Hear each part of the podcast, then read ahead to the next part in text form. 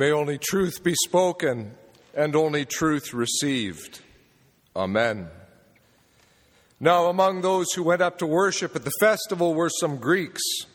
And they came to Philip, who was from Bethsaida in Galilee, and said to him, Sir, we wish to see Jesus. The setting is Jerusalem in the days leading up to the greatest of all of the Jewish feasts, the Passover.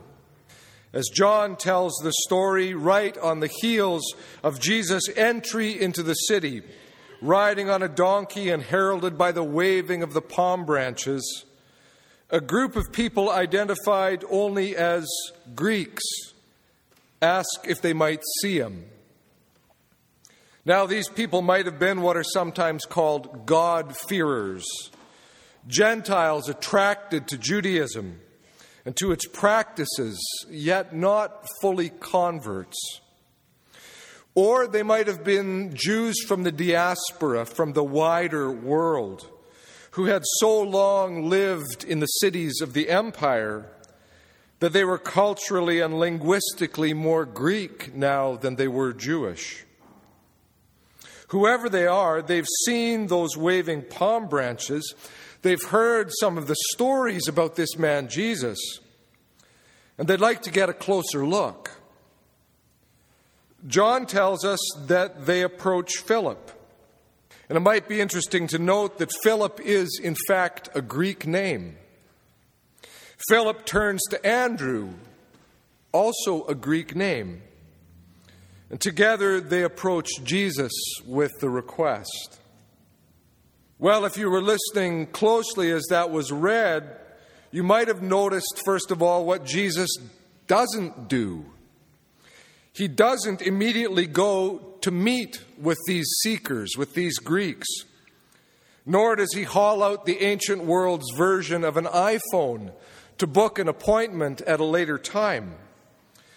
Instead, he begins to speak with his disciples along lines that, at least at first, seem uh, more than a bit of a tangent.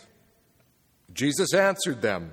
Remember, this is right after he's received a request that some people would like to see him, to meet him.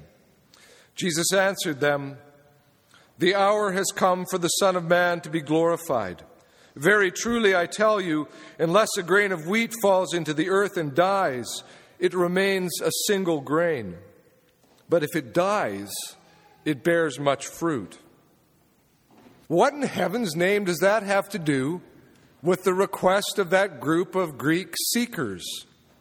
I mean, even if they were still kind of hovering in the background, seeing if they could get closer, and they overheard this response, wouldn't it have seemed as if they'd been basically just ignored? As the text progresses, Jesus' message is one of life and death, of following and of servanthood. It just continues and it deepens, all the while the question of these seekers left untouched. Do they ever get an answer?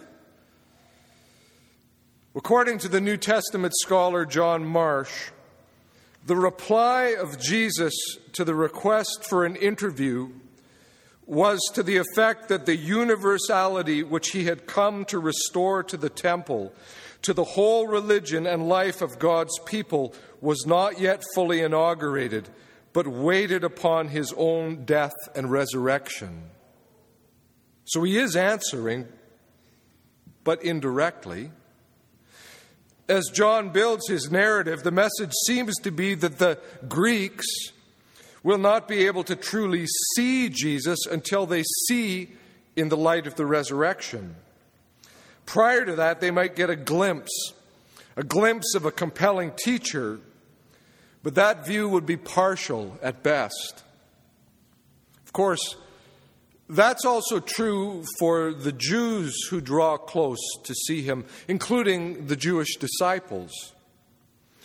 All of them have but a partial view. And the partial nature of their view helps to make some sense of what John tells us happens next in the narrative. Now my soul is troubled, Jesus says. And what should I say? Father, save me from this hour? No. It is for this reason that I have come to this hour. Father, glorify your name. And then, John tells us, a voice came from heaven I have glorified it, and I will glorify it again.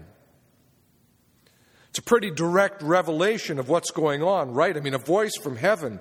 You can't get much better than that. And if those Greeks are still hanging around on the margins, they must now have at least some of an answer to their request to see Jesus, right?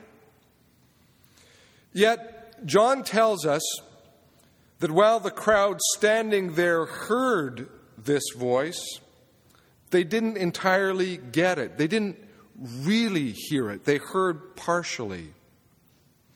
Some said that they'd heard thunder Others speculated that an angel has spoken to him. They see, or in this case, they hear only partially.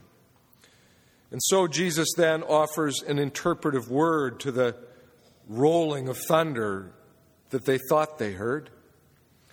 Now is the judgment of this world, he says. Now the ruler of this world will be driven out. And I, when I am lifted up from the earth, will draw all people to myself. The stakes are changing, such that the old ways of seeing are about to be overcome, and new possibilities about to be inaugurated. Jesus speaks of the ruler of this world as being driven out which finally means that those things that keep us blind or caught in killing divisions, divisions between Jew and Gentile, for instance, will be overcome. And he finally speaks of how, in his being lifted up, he will draw all people to himself. This is his answer that the Greeks who had come and asked to see Jesus this is the answer they get, though perhaps not quite the one they'd been looking for. They'd come looking to schedule an appointment in his daytimer, a chance to have a good conversation, and to get a close look at this dynamic teacher from Galilee. What they got instead, and here the they includes not only the disciples and the others who originally received this teaching, but also us, what we get is a proclamation that the old dividing lines are falling.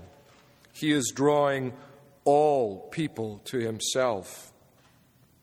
Well, it makes sense then that the lectionary also had us read that brief section from the Epistle to the Hebrews, in which Jesus is proclaimed as the eternal high priest.